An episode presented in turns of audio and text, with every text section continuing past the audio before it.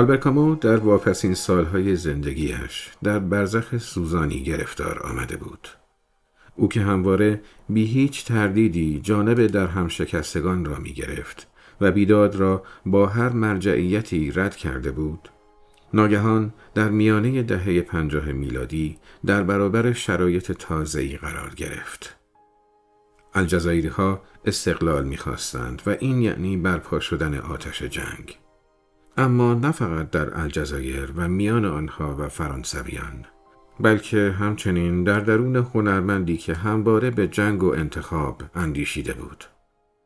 و حالا آن انتخاب کشندهی که سالها قبل در یادداشتهایش از آن سخن گفته بود بار دیگر با خشونتی بیرحمانه به سراغش آمده بود روشنفکران فرانسوی و در پیشاپیش آنها ژان پل سارتر بی هیچ درنگی جانب انقلابی های الجزایر را گرفته بودند. اما برای کامو این بار چنین موضعگیری آسان نبود. او خود به فرانسویان ساکن الجزایر تعلق داشت. و گرچه از نخستین فرانسویانی بود که در جوانیش درباره شرایط سخت و نابرابر مسلمانان الجزایر نوشته بود نتوانست به راحتی جانب یکی از دو گروه درگیر را بگیرد. به الجزایر رفت و پیشنهاد صلح داد.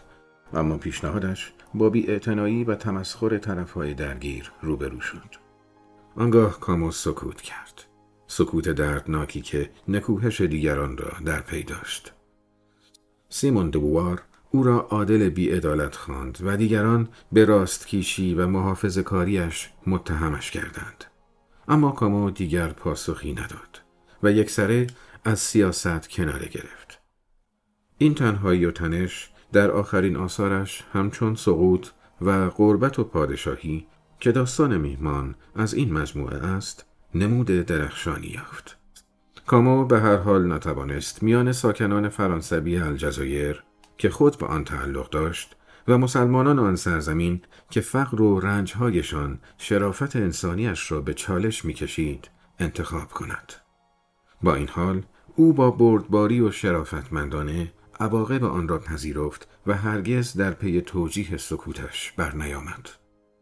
او یک بار پیش از این گفته بود اگر سکوت کنیم شیطان می‌شویم و اگر عمل کنیم دشخیم و حالا آیا او جانب شیطان را گرفته بود؟ نمی‌دانم اما به هر حال به گفته کانر کروز اوبراین وی در سالهای پایانی عمرش با نکتبینی و راستی به کابش در ماهیت و نتایج این گریز پرداخت. داستان کوتاه میهمان شاید بیش از هر حرف و حدیثی وضعیت دشوار کامو را در آن سالها نشان می‌دهد. دارو قهرمان داستان همچون کامو بر سر دوراهی سختی گرفتار شده است. دوستان فرانسویش از وی می‌خواهند تا عرب قاتلی را تحویل پلیس مرکزی دهد. اما دارو از انجام این کار سرباز می‌زند تا در نهایت میان اشک و رنج به شیوه خود عمل کند. شیوهی که او را در میان هر دو گروه منفور می کند. او باید تاوان انتخاب و عملش را پس دهد. چرا که در میان دو انتخاب که هیچ یک را شرافتمندانه نمی‌داند قرار گرفته است. در جریان داستان دارو امیدوار است مرد عرب فرار کند و او را از انتخاب کشنده نجات دهد. اما چنین نمی شود. او ناگزیر از انتخاب است. این سرنوشت اوست و حق ندارد از آن فرار کند. پس او انتخاب می کند و این انتخاب تاوان سنگینی در پی دارد. و آن پذیرش تنهایی است. احساسی که کامو هیچگاه با آن بیگانه نبود. او در همین دوران در یادداشت‌های روزانه‌اش می نویسد باید راه تنها زیستن را دوباره بیاموزم. زیستنی که او بارها آزموده بود. هنگامی که کودکی فقیر در الجزایر بود. هنگامی که با بیماریش سل دست و پنجه نرم می کرد. هنگامی که از صف کمونیست ها جدا شد. هنگامی که انسان تاقی را نوشت و با سارتر و دوبوار درگیر شد و حالا هم این ماجرای دردناک و سکوت عمیق که محبوبیت او را در میان مردم و روشنفکران متزلزل ساخت. اما این تنهایی تازه چندان به درازا نکشید و کامو در سال 1939 1960 میلادی به مرگی پوچ و نابهنگام درگذشت. او پیشتر در سقوط از قول قهرمان داستانش چنین نوشته بود که مردم از انگیزه های شما و صداقت شما و اهمیت رنج هایتان جز با مرگ شما متقاعد نمی شوند. و این راست بود. چرا که تنها پس از مرگش بود که گویی همه متقاعد شدند و او را با جملات و واژگانی چون وجدان بیدار و شوربخت اصر ما و یا مقدس بی خدا ستایش کردند. اما گذشته از این مسائل داستان کوتاه میهمان یکی از جذابترین و زیباترین آثار ادبی صده گذشته است. تلاش بیوقفه کامو برای آفرینش اثری هنری بی هیچ زورآزمایی با شگردهای فنی که آن روزها مشغله بیشتر نویسندگان بود و یافتن پیوندی نو میان صورت و محتوا همچون دیگر آثار او در این اثر نیز به خوبی دیده می شود. سادگی زبان و بیان سریح و بیپیرایه با پاکی و سراحت اندیشه و فضای داستان و شخصیتها کاملا همراه است. و شاید نسبت امریکایی نویسی به کامو تا اندازه ای به همین ویژگی ساده نویسی او باز می گردد. هرچند بارها گفته بود که شیوه نصر آمریکایی را دوست ندارد و یک استاندال یا بنجامین کانستانتن را با ست همینگوی عوض نمی کند. چه این نسبت را بپذیریم یا نه؟ داستان میهمان شباهت زیادی با وسترن های آمریکایی دارد. قهرمانی تنها، یک متهم، یک اسلحه، دشمنان نامرئی و پایانی قهرمانانه عناصر سوری داستان را به فیلم ها و داستان های وسترن نزدیک می کند. با این وجود آشکارا اختلاف عمیقی نیز وجود دارد. در حالی که در یک داستان یا فیلم وسترن این وقایع و رویدادهاست که معمولا موقعیتی برای جلوه و جولان قهرمان فراهم می کند. در داستان کامو این قهرمان است که رویدادها و فضا را با اندیشه و عملش شکل می دهد. و این بی تردید به جوهر درونی داستان کامو و اختلاف عمیقی که در مفهوم تنهایی آن قهرمانان وجود دارد باز می گردد. تنهایی در اندیشه کامو خواستگاه متافیزیکی دارد. و از رویارویی انسان با جهان پوچ و نامعقول ناشی می شود. تنهایی قهرمانان کامو ضرورتی وجودی و هستی شناسانه است و به این و آن عامل درونی و بیرونی باز نمی گردد. پس تنهایی دارو بیش و پیش از آنکه به انتخابش بازگردد به فقدان مرجعیت و ملاکی باز می گردد که دیگر وجود ندارد. و حال او را مجبور می کند تا همچون ابرمرد نیچه خود ملاک ارزش های خیشتن باشد. و البته هیچ کس بیشتر از خود نیچه و کامو بر وجه هولناک این سرنوشت آگاه نبود. دارو اما فکر و خیال زیادی را دوست ندارد و تلاش می کند تا ورای تمام این مفاهیم فلسفی ماجرا را از دید ساده انسانی بنگرد و آزادی و شرافت انسانیش را محک بزند.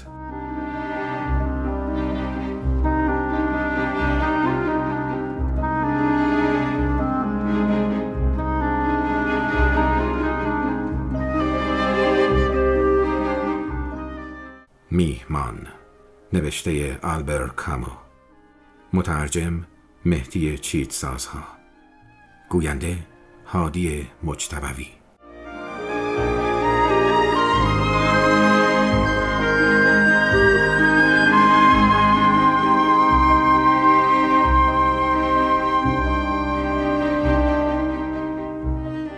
معلم داشت دو مردی را که به سوی او بالا می آمدند نگاه می کرد. یکی سوار بر اسب و دیگری پیاده. آنها هنوز نتوانسته بودند از پس سربالایی تندی که تا ساختمان مدرسه در بالای تپه امتداد میافت برایند. به سختی پیش می آمدند و پیش رویشان در میان برف بین تخت سنگ ها و در گستره پهناور فلات مرتفع و سوت و کور کند بود. گهگاه اسب سکندری می‌خورد اما بخار نفس نفس زدن اسب را که از سوراخ‌های دماغش بیرون می‌زد می‌دید. دست کم یکی از آن دو مرد راه را بلد بود.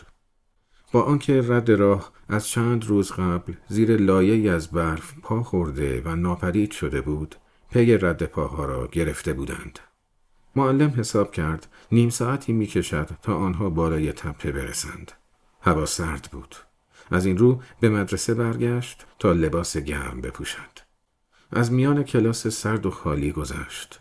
از سه روز پیش روی تخت سیاه چهار رودخانه فرانسه را با چهار گش رنگی مختلف کشیده بود که به سوی سرریزشان در جریان بودند.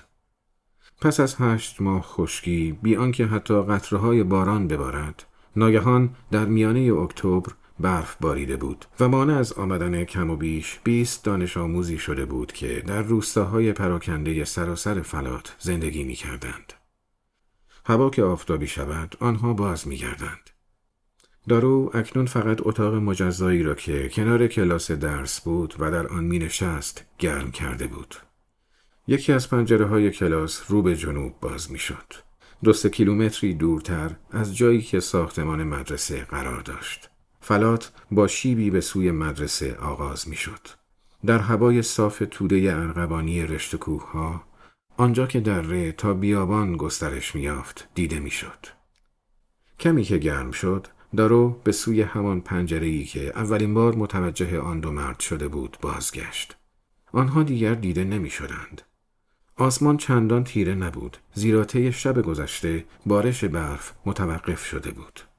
همچنان که سقف ابرها افزایش میافت صبح با نور کدری که به دشواری روشنتر میگشت سپیده زده بود.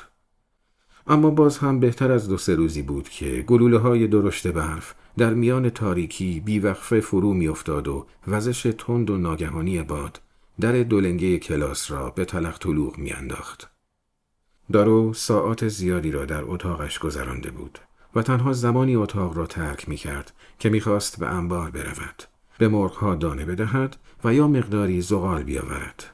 خوشبختانه دو روز پیش از بوران برف کامیون پست تاجید نزدیکترین روستای شمالی مایحتاجش را برایش آورده بود.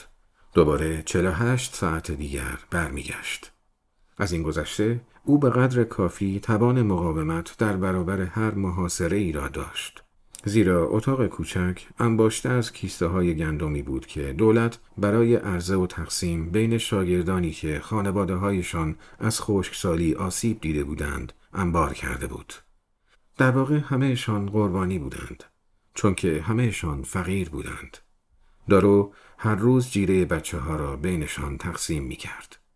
می دانست که طی این روزهای بعد آن را از دست می دادند. امکان داشت امروز بعد از ظهر یکی از پدرها یا برادرهای بزرگتر بیاید. او می توانست با انبار غله تأمینشان کند. تا درو بعد این تنها عامل تأمین آنها بود. تا آن وقت کشتی های محموله های بزرگ گندم از فرانسه می رسید و این وضعیت بد پایان می یافت. اما فراموشی آن فقر و محرومیت، آن خیل ارواح پوش زیر نور آفتاب، آن فلات هایی که ماه های پیاپی سوخته و خاکستر شده بود، آن زمین هایی که کم کم خشک و سوزان شده بود، حقیقتا خشک و سوخته. و سنگ هایی که زیر پا خورد می‌شد و به خاک تبدیل می‌شد سخت بود. هزاران گوسفند مرده و حتی اینجا و آنجا چند تای آدم بی آنکه کسی با خبر شود. در رویارویی با چنین محرومیتی او که راهبانه در مدرسه دور افتاده با دیوارهای سفید کاری شده کاناپه باریک تاخچه های بیرنگ چاه آب و جیره هفتگی آب و غذایش میزیست احساس لردی می کرد. و ناگهان این برف بیخبر و بدون آنکه بارانی پیش از آن ببارد. این راه و رسم این منطقه بود. زندگی مشقتباری که حتی آدمهای آن هیچ کمکی به حل این مسئله نمی کردند. اما دارو اینجا به دنیا آمده بود. هر جای دیگری برای او حکم تبعید داشت. او بیرون رفت و به سوی محتابی جلو مدرسه گام برداشت. اکنون دو مرد در نیمه راه تپه بالا می آمدند. سوار را به جا آورد. بالوسی بود. ژاندارم پیری که از دیرباز می شناخت. بالوسی سر تنابی را به دست گرفته بود و مرد عربی با دستهای بسته و سر پایین انداخته پشت سر او می آمد. ژاندارم دستش را به نشانه سلام تکان داد اما دارو جواب نداد. او غرق تماشای مرد عرب بود که جبه رنگ رو رفته آبی رنگی به تن و صندل به پا داشت. اما پاهایش را با جوراب پشمی زخیمی و سرش را با فینه باریک و کوتاهی پوشانده بود. بالاسی مراقب حرکت اسب بود تا مرد عرب صدمه نبیند و هر دو به آرامی پیش می آمدند. در محدوده سدارس بالداسی داد زد یک ساعت برای سه کیلومتر راه از الامور دارو چیزی نگفت درون آن ژاکت زخیم کوتاه و تنومند می نمود و آنان را که به بالا می آمدند نگاه می کرد. مرد عرب اصلا سرش را بلند نکرد. وقتی روی محتابی رسیدند دارو گفت سلام بیایید تو گرم شید. بالداسی بی آنکه تناب را رها کند با زحمت از اسب پایین آمد. از زیر سیبیل پرپشتش به معلم لبخند زد. چشمان سیاه و ریزش که زیر پیشانی آفتاب سوخته گود رفته و دهانی که چین و چروک گرداگردش را گرفته بود او را باهوش و سخت گوش نشان می‌داد. دارو افسار اسب را گرفت و به سوی انبار کشاند و گفت میرم کلاس را گرم کنم. اونجا راحت تریم. هنگامی که به اتاق برگشت بالدوسی روی کاناپه بود و تنابی که خود را با آن به مرد عرب گره زده بود باز کرده بود. مرد عرب در حالی که جلوی بخاری قوز کرده بود دستهایش هنوز بسته و فینه از روی سرش سر خورده و به پنجره خیره شده بود. ابتدا دارو فقط متوجه لبهای گنده گوشتالو هموار و نسبتا سیاه پوستگونه او شد. با این حال بینی کشیده ای داشت و چشمان سیاهش لبریز از هیجان و استراب بود. پوستش بر اثر هوای سرد حالا تقریبا رنگ باخته بود و حالت کلی چهرهش به نظر تاقی و بیقرار می رسید. معلم گفت برید اون اتاق. من براتون چای نعنایی دم می کنم. بالدوسی گفت چه کار شقی. کی من باز نشسته میشم. و در حالی که زندانیش را مخاطب قرار می‌داد به عربی گفت پاشو ببینم عرب برخاست و در حالی که مچهای بستش را جلوی خود گرفته بود به آرامی داخل کلاس شد. دارو همراه با چای یک صندلی هم آورد. اما بالدسی پیش از آن در نزدیکترین نیمکت نشسته بود و عرب پشت به سکوی معلم و رو به اجاق که بین میز و پنجره قرار داشت چنبات مزده بود. هنگامی که دارو لیوان چای را به طرف زندانی گرفت از دیدن دست بسته او مردد ماند. شاید بهتر باشه دستاشو باز کنم. بالدوسی گفت حتما این به خاطر طول راه بود و خواست که بلند شود اما دارو در حالی که لیوان چای را کف اتاق میگذاشت کنار مرد عرب زانو زد مرد عرب بیان که چیزی بگوید با چشمهای ملتهبش به او خیره شده بود همین که دستهایش رها شد مچهای متورمش را به یکدیگر مالید لیوان چای را برداشت و در یک آن مایع داغ را جرعه جرعه سر کشید. دارو گفت خب شما آزمه کجایید؟ بالدوسی سیبیلش را از چای بیرون کشید و گفت همینجا پسر. عجب شاگرده ای. شبا اینجا میگذرونید؟ نه من به الامور برمیگردم. تو هم این یارو رو به تنجایت می‌بری. پلیس مرکزی منتظر اونه. معلم پرسید. موضوع چیه؟ سر به سرم می‌ذاری؟ نه پسر این دستوره دستور؟ اما من دارو مکس کرد دوست نداشت ژاندارم پیر را آزار دهد می‌خوام بگم این کار من نیست منظورت چیه؟ زمان جنگ مردم هر کاری رو انجام میدن پس منتظر اعلان جنگ میمونم بالدوسی سرش را تکان داد خب باشه اما دستورها وجود دارن و به تو هم مربوطن ظاهرا اوضاع و احوال به هم ریخته است. حرف از تدارک یک شورشه. برا همین ما بسیج شدیم. دارو همانطور لجوجانه نگاه می‌کرد. بالدوسی گفت گوش کن پسر من از تو خوشم میاد و تو هم باید بفهمی. در تاجید فقط دوازده نفریم که باید کل قلم روی یک ناحیه رو حفاظت کنیم. نمیشه اونجا رو نگه داشت. روستای اونا داشت بلبا راه مینداخت تو فردا باید اونو پیش از غروب آفتاب به تنجایت برسونی. 20 کیلومتر راه نباید آدم خوش هیکلی مثل تو رو به زحمت بندازه. بعد همه چیز تموم میشه و تو می‌تونی برگردی میون شاگرده بود وقتی همه برف ها آف شد از پشت دیوار صدای فین فین و کوبیدن سم اسب روی زمین شنیده می‌شد. دارو از پنجره بیرون را نگاه می‌کرد. هوا کم کم باز می‌شد و روشنایی سطح فلات برف گرفته افزایش میافت. خورشید دوباره حکم فرما بود و بار دیگر کشتزارهای سنگی خواهند سوخت. روزهای پیاپی آسمان بی هیچ تغییری پرتو سوزانش را بر گستره پرتو منزوی که هیچ چیز هیچ پیوندی با انسان نداشت می‌تواند. او در حالی که رویش را به طرف بالوسی میگرداند گفت از این حرفا بگذریم چه کار کرده؟ و پیش از آنکه ژاندارم دهانش را باز کند ادامه داد فرانسه بلده؟ نه حتی یک کلمه ما یک ماهی دنبالش بودیم اما اونا پنهانش کرده بودن پسرموشو کشته مخالف ماست؟ فکر نمی کنم اما هیچ وقت نمیشه مطمئن بود برای چی اونو کشته؟ فکر می کنم یه دعوای خانوادگی بوده به نظر می‌رسه مقداری گندم یکی به دیگری بدهکار بوده. خیلی مشخص نیست. یهو سر پسر موشو با تیزی داس بریده. می‌دونی؟ مثل یک گوسفند. بیخ تا بیخ. بالدوسی با اشاره دست عبور تیغه کاردی را از روی گلویش نشان داد.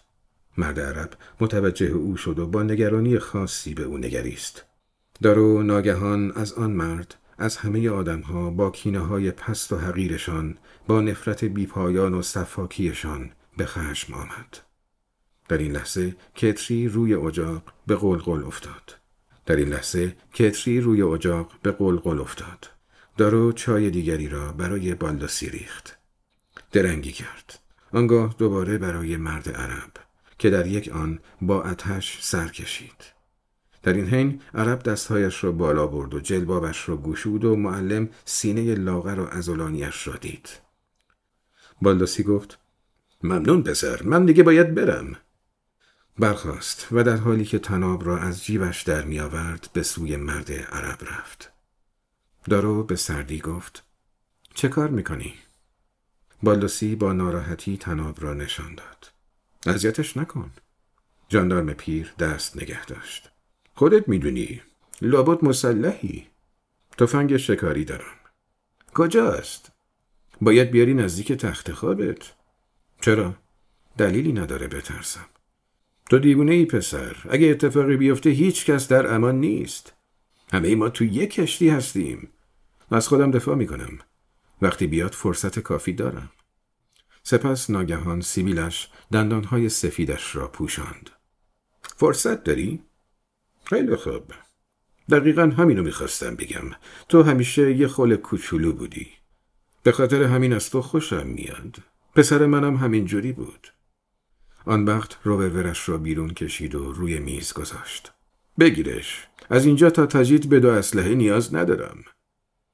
روور بر زمینه سیاه میز می درخشید. هنگامی که ژاندارم به طرف او برگشت معلم بوی چرم و تن اسب را حس کرد.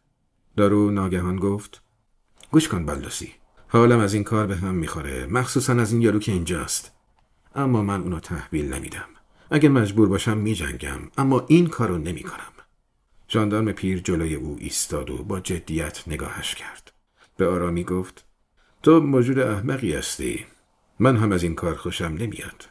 بعد این همه سال که مدام تناب به گردن محکوما انداختی باز هم عادت نمی کنی شرم می کنی آره خجالت می‌کشی. اما نمی‌تونی که اجازه بدی کار خودشونو بکنن. دارو دوباره گفت تحویلش نمیدم. یک بار دیگه میگم این یک دستور پسر. صحیح؟ پس اونچه من هم به تو میگم براشون تکرار کن. تحویلش نمیدم. بالسی تلاش کرد تا بیاندیشد. او به مرد عرب و سپس به درو نگاه کرد. آخر سر تصمیم گرفت. نه من چیزی به اونا نمیگم. حالا که قصد داریم ما رو رها کنیم ادامه بده. تو رو لو نمیدم. دستور دارم زندانی رو تحویل بدم و این کار رو هم می‌کنم. فقط حالا تو این کاغذ رو برای من امضا کن. لازم نیست. من انکار نمی کنم که تو اونو به من سپردی. با من بد جنسی نکن. می‌دونم که راست میگی. تو مال همین دورو بری. یه مردی. اما باز امضا کنی. این قانونه.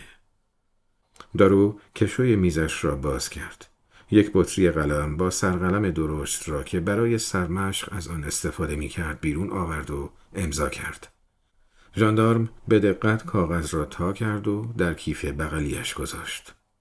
سپس به سمت در رفت. دارو گفت بدرقت می‌کنم. بالوسی گفت نه ادب به خرج نده. تو به من توهین کردی. او به مرد عرب که بی حرکت در همان نقطه نشسته بود نگاه کرد و با اوقات تلخی دماغش را بالا کشید و به سوی در برگشت و گفت خدا حفظ پسر. پشت سرش در محکم بسته شد. برف صدای گامهایش را خفه می کرد. آن سوی دیوار اسب به حرکت درآمد و چندین جوجه از ترس این سو و آن سو دویدند. لحظه بعد بالوسی در حالی که افسار اسب را به دست داشت و به دنبال خود می‌کشید دوباره جلوی پنجره ظاهر شد. بعد بدون اینکه دوروبرش را نگاه کند به سمت سربالایی کوتاه رفت. آنگاه پیشا پیش اسب از نظر ناپدید شد. دارو نزد زندانی که بی حرکت سر جایش نشسته بود و چشم از او بر نمی داشت برگشت. به عربی گفت همینجا بمون. و به سوی اتاق خواب رفت. همان لحظه که قصد داشت از آستانه بگذرد لحظه ای درنگ کرد. برگشت به سمت میز روولور را برداشت و توی جیبش گذاشت. بعد بی آنکه پشت سرش را نگاه کند به اتاقش رفت. مدتی روی کاناپه دراز کشید و آسمان را که کم کم تیره می‌شد تماشا کرد و به صدای سکوت گوش داد. سکوتی بود که طی اولین روزهای اقامتش پس از جنگ در اینجا آزارش می‌داد. او درخواست شغل تازه‌ای در شهر کوچکی در دامنه تپه های پای کوه که بخش بالایی فلاتها را از دشت جدا می کرد کرده بود. در آنجا دیواره های سنگی سبز و سیاه رو به شمال، دوس ها و صورتی های رو به جنوب مرز تابستان ابدی را آشکار می کرد. اما او را در شمالی ترین نقطه فلات زادگاهش به کار گماشته بودند. در آغاز تنهایی و سکوت میان زمین های بی آب و علفی که تنها سنگ ها در آن سکنا داشتند برایش سخت بود. اینجا برای برداشت سنگ شخم زنی می شد. خلاصه وضع اینجا چنین بود. کوه های سنگی اوریان سه چهارم منطقه را پوشانده بود. شهرها پا می گرفتند، رونق می و آنگاه ناپدید می شدند.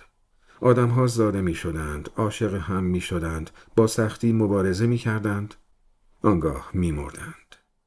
هیچ کس در این بیابان، نه او و نه مهمانش اهمیتی نداشت. با این حال دارو می‌دانست ورای این بیابان هیچ یک از آنها واقعا نمی توانستند زندگی کنند. هنگامی که برخاست هیچ صدایی از کلاس به گوش نمی رسید.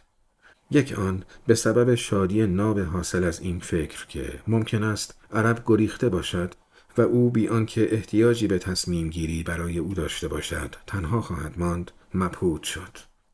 اما زندانی آنجا بود. فقط بین اجاق و میز دراز کشیده بود و به سقف زل زده بود. در آن وضعیت خصوصا لبهای کلفتش تو چشم می‌زد و لب و لوچهش را آویزان به نظر می رسند. دارو گفت بیا برخاست و به دنبال او رفت. در اتاق خواب معلم به صندلی نزدیک میز و زیر پنجره اشاره کرد. عرب بی آنکه نگاهش را از او برگیرد نشست. گرسنه ای؟ زندانی گفت بله. دارو میز دو نفری چید. آرد و روغن آورد و در یک مایتابه به شکل یک کیک مخلوط کرد و اجاق کوچکی را که با کپسول گاز میسوخت روشن کرد. وقتی کیک پخته می‌شد او برای آوردن پنیر، تخم مرغ، خرما و شیر غلیز به انبار رفت. کیک که آماده شد آن را روی لبه پنجره گذاشت تا خشک شود. مقداری از شیر غلیز را با آب رقیق و گرم کرد. تخم مرغها را هم نیمرو کرد. همینطور که کارش را می کرد دستش به روبلوری که در جیب راستش بود خورد. ظرف را روی میز گذاشت و به کلاس رفت و روبلور را در کشوی میز گذاشت. چراغ را روشن کرد و برای مرد عرب غذا کشید و گفت بخور. مرد عرب تکهی کیک کند و با ولع به سوی دهانش برد. ناگهان مکس کرد و پرسید شما چی؟ تو بخور. من هم می‌خورم. لبهای کلوفت کمی باز شد. مرد عرب درنگی کرد و سپس قاطعانه گاز زد. غذا که تمام شد مرد عرب به معلم نگریست تو قاضی؟ نه فقط قراره که تا فردا تو رو نگه دارم چرا با من غذا می‌خورید؟ چون گرسنم مرد عرب سکوت کرد دارو برخواست و بیرون رفت از انبار یک تخت تاشو آورد و بین میز و اجاق عمود بر تخت خودش جا داد. از چمدان بزرگی که در گوشه اتاق سرپا بود و کاغذهایش را رویش میگذاشت دو پتو آورد و روی تخت پهنشان کرد. سپس ایستاد. احساس بیهودگی کرد و روی تختش نشست. هیچ کار دیگری نداشت که انجام دهد یا چیزی که بخواهد آماده کند. مجبور بود به این مرد نگاه کند. بنابراین در حالی که سعی می کرد چهره او را لبریز از خشم و غضب تجسم کند به او نگریست. به جایی نرسید. هیچ چیز جز دهانی حیوانی و چشمان سیاهی که هنوز می درخشید نمی‌دید. با صدایی که لحن خسمانش مرد عرب را غافل گیر کرد پرسید چرا اونو کشتی؟ مرد عرب رویش را برگرداند. فرار کرد. منم دنبالش کردم. دوباره به دارو نگاه کرد حالا چشمهایش سرشار از پرسشی اندوه بار بود با من چه کار می‌کنن؟ میترسی؟ راست نشست و رویش را برگرداند پشیمونی؟ با دهان باز به او زل زده بود و معلوم بود چیزی نفهمیده است همان موقع به خاطر بدن تنومندش که بین تخت گیر کرده بود احساس ناراحتی و عذاب کرد با بیتابی گفت بگی بخواب اون تخت توه مرد عرب تکان نخورد ناگهان فریاد کشید بگو به من ژاندارم فردا بر میگرده؟ من نمی‌دونم با ما فردا میای؟ نمی‌دونم چرا می‌پرسی؟ زندانی برخاست و روی پتوها دراز کشید و پاهایش را رو به پنجره دراز کرد. نور لامپ راست روی چشمهایش میتابید. او بلافاصله آنها را بست. دارو کنار تخت ایستاده بود. دوباره پرسید. چرا می‌پرسی؟ مرد عرب زیر نور کور کننده چشمانش را گشود و همچنان سعی می کرد پلک نزند. به او نگاه کرد و گفت با ما بیا. شب به نیمه رسیده بود اما دارو هنوز نخوابیده بود. پس از آنکه کاملا برهنه شده بود به رخت خواب رفته بود. معمولا اوریان میخوابید. اما هنگامی که ناگهان پی برد چیزی نپوشیده است تعجب کرد. احساس آسیب پذیری کرد و وسوسه شد لباسهایش را بتن کند. اما بعد با بیخیالی شانه هایش را بالا انداخت. آخر او که بچه نبود و خوب که فکر می کرد می توانست حریفش را با دو ضربه از پای درآورد. روی تختش او را که هنوز بی حرکت به پشت خوابیده بود و چشمهایش زیر نور تند لامپ بسته بود زیر نظر داشت. وقتی دارو چراغ را خاموش کرد گویی تاریکی ناگهان حکم فرما شد. کم کم شب از درون پنجره زندگی یافت. آنجا که آسمان بی ستاره به آرامی در تکاپو بود. به زودی معلم متوجه پیکری شد که دم پاهایش دراز کشیده بود. مرد عرب همچنان تکان نمی‌خورد اما انگار چشمهایش باز بود. باد ضعیفی در محبته مدرسه پرسه می‌زد. شاید ابرها را با خود ببرد و خورشید دوباره در بیاید. شب هنگام باد افزایش یافت. مرغها اندکی به سر و صدا افتادند و بعد ساکت شدند. مرد عرب روی دست دیگرش غلطید و پشتش را به دارو کرد. دارو گمان کرد که ناله او را میشنود. آنگاه صدای نفس کشیدن مهمانش را که هر دم سنگینتر و منظمتر می‌شد شنید. آن نفس زدن هایی که آنقدر به او نزدیک بود و بی آنکه قادر به خوابیدن باشد به اندیشه فرو رفت. در این اتاق که او یک سال تنها میخوابید حضور این موجود او را آزار می‌داد. اما آنچه بیشتر او را آزار می‌داد تحمیل نوعی برادری بود که پذیرش آن را در شرایط کنونی رد می کرد. با این حال با او احساس نزدیکی می کرد. مردانی که هم اتاق هستند سربازان یا زندانیان اتحاد عجیبی را شکل می دهند. لباس های رزم و رخت هایشان را در می آورند و هر شب در پیوند کهن خواب و خستگی فارغ از تفاوت هایشان با هم هم داستان می شوند. او فکر و خیال را دوست نداشت. برایش ضروری بود که بخوابد. با این حال اندکی بعد که مرد عرب به آرامی جابجا شد معلم هنوز نخوابیده بود. وقتی زندانی دوباره تکان خورد دارو کاملا مترسد شد. مرد عرب به آرامی خود را روی بازبانش بلند کرد و بعد راست روی تختش نشست و بدون اینکه سرش را به سوی دارو برگرداند بی حرکت بر جای ماند. یک آن در خاطرش گذشت که روولبر هنوز در کشوی میز است. بهتر بود فورا اقدام کند. با این وجود به دیدن زندانی که با همان حرکت آرام پاهایش را روی زمین گذاشت ادامه داد. دوباره صبر کرد. سپس به آرامی برخاست. هنگامی که عرب با حالتی نسبتا طبیعی اما به طرز عجیبی آرام به راه افتاد یک آن خواست او را صدا بزند. او به سوی دری که ته اتاق به انبار باز می‌شد رفت. چفت در را با احتیاط باز کرد و بیرون رفت و در را پشت سرش فشار داد. اما نبست. دارو جم نخورد. یک لحظه اندیشید. داره فرار می‌کنه. معرکه است. مرغها پر نمی‌زدند. میهمان باید روی فلات باشد. صدای ضعیف آب به گوشش رسید. نفهمید صدای چیست. تا اینکه مرد عرب در چارچوب در ظاهر شد. در را با احتیاط بست و بی صدا به تختش بازگشت آنگاه دارو پشت به او کرد و خوابید مدتی بعد از اعماق خوابش به نظر می رسید صدای پاهایی که دزدانه در محبته مدرسه در گردش است می شنود.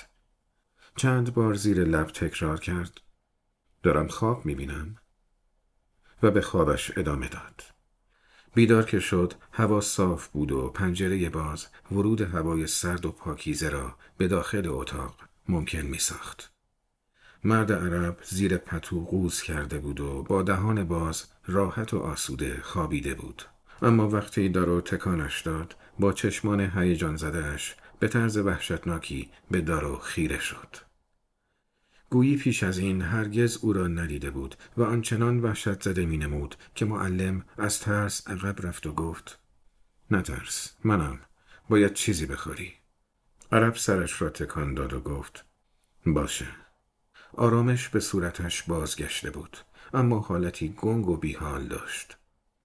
قهوه آماده بود و آنها همانطور که روی تخت نشسته بودند کیک را گاز می‌زدند و آن را نوشیدند.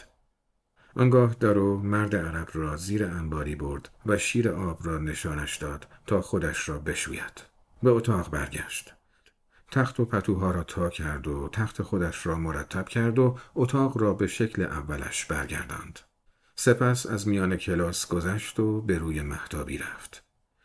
خورشید تازه در آسمان آبی طلوع کرده بود و نور ملایم و درخشانی فلات خالی از سکنه را می پوشند. روی پشته ها برف ذره ذره آب می شد و سنگ ها دوباره از زیر آن ظاهر می شدند.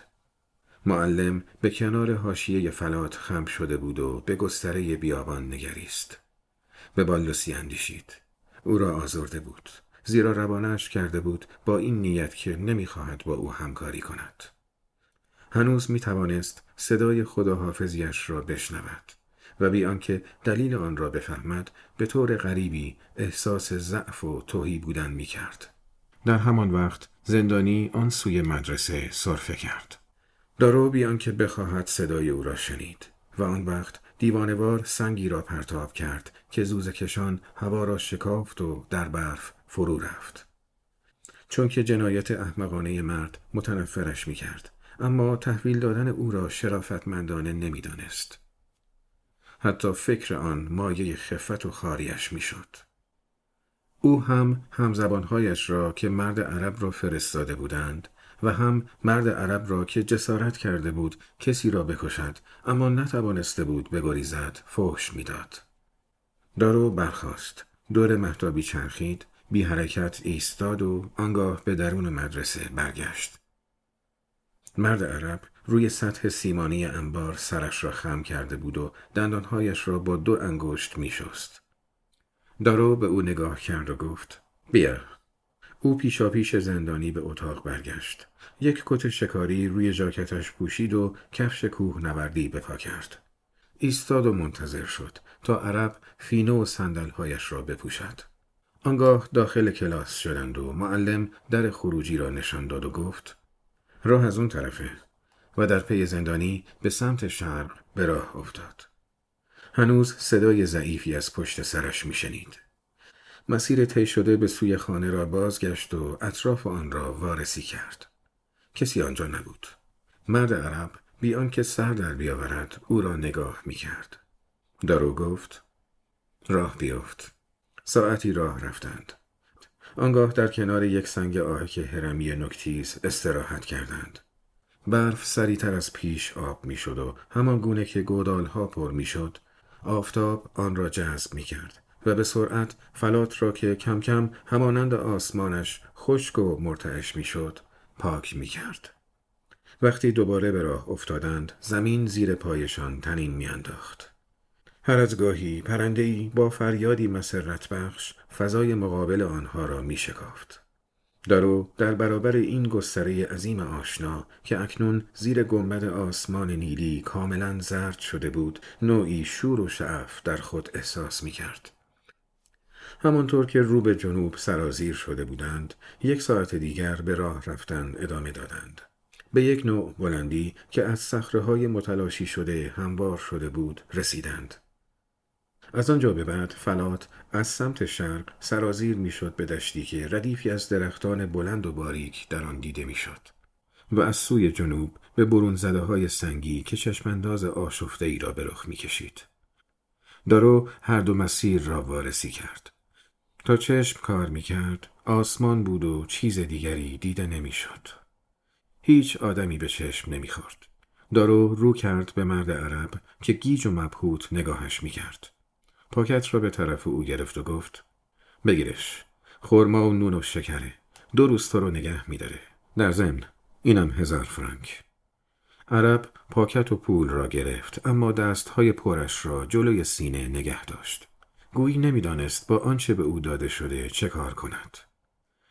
معلم با دست سمت شرق را نشان داد و گفت ببین این راه به تنجایت میره دو ساعت راه داری تو تنجایت مامورای پلیس رو پیدا می‌کنی اونا منتظر تو هن. مرد عرب که هنوز پاکت و پول را روی سینهاش گرفته بود به شرق نگاه کرد دارو مچ او را گرفت و تقریبا با خشونت او را به سوی جنوب چرخاند پایین تپهی که بر آن ایستاده بودند کور راهی دیده می‌شد اون راه از فلات عبور می‌کنه. یه روز که راه بری به اولین مرتع و اولین چادر نشین ها می‌رسی. اونا به تو جا میدن و به رسم خودشون حمایتت می‌کنن.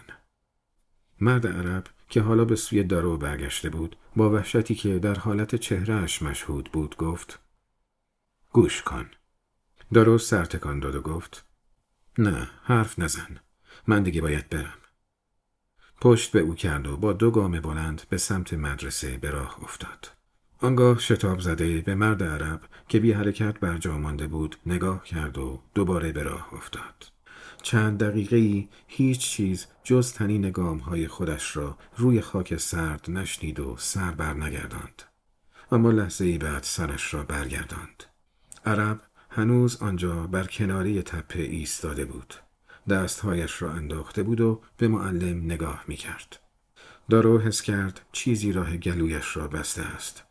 اما او بی صبرانه فحش می‌داد و گیج و منگ به خود تکانی داد و باز به راه افتاد. بعد از طی مسافتی دوباره ایستاد و نگاه کرد. روی تپه هیچ کس نبود. دارو مکس کرد. خورشید حالا تقریبا میان آسمان بود و بر سر او میتابید.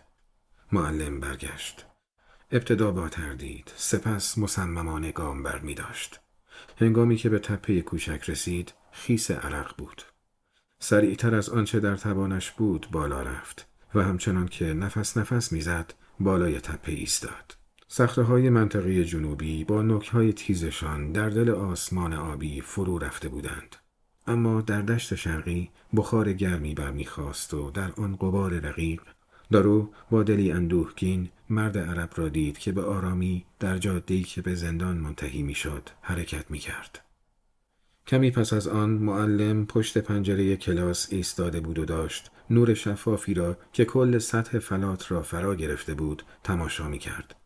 اما این چندان به چشم او نمی آمد. لحظه ای قبل پشت سرش روی تخته سیاه در میان رودهای پیچان فرانسه این جملات را که شتاب زده و در هم با گچ تحریر نوشته بودند خوانده بود. تو برادر ما را تحویل دادی. تابانش را پس خواهی داد. دارو به آسمان فلات و فراسوی سرزمین های ناپیدایی که از هر سو به دریا منتهی می‌شد نگریست. او در این چشمانداز گسترده که این همه به آن عشق میورزید تنها بود.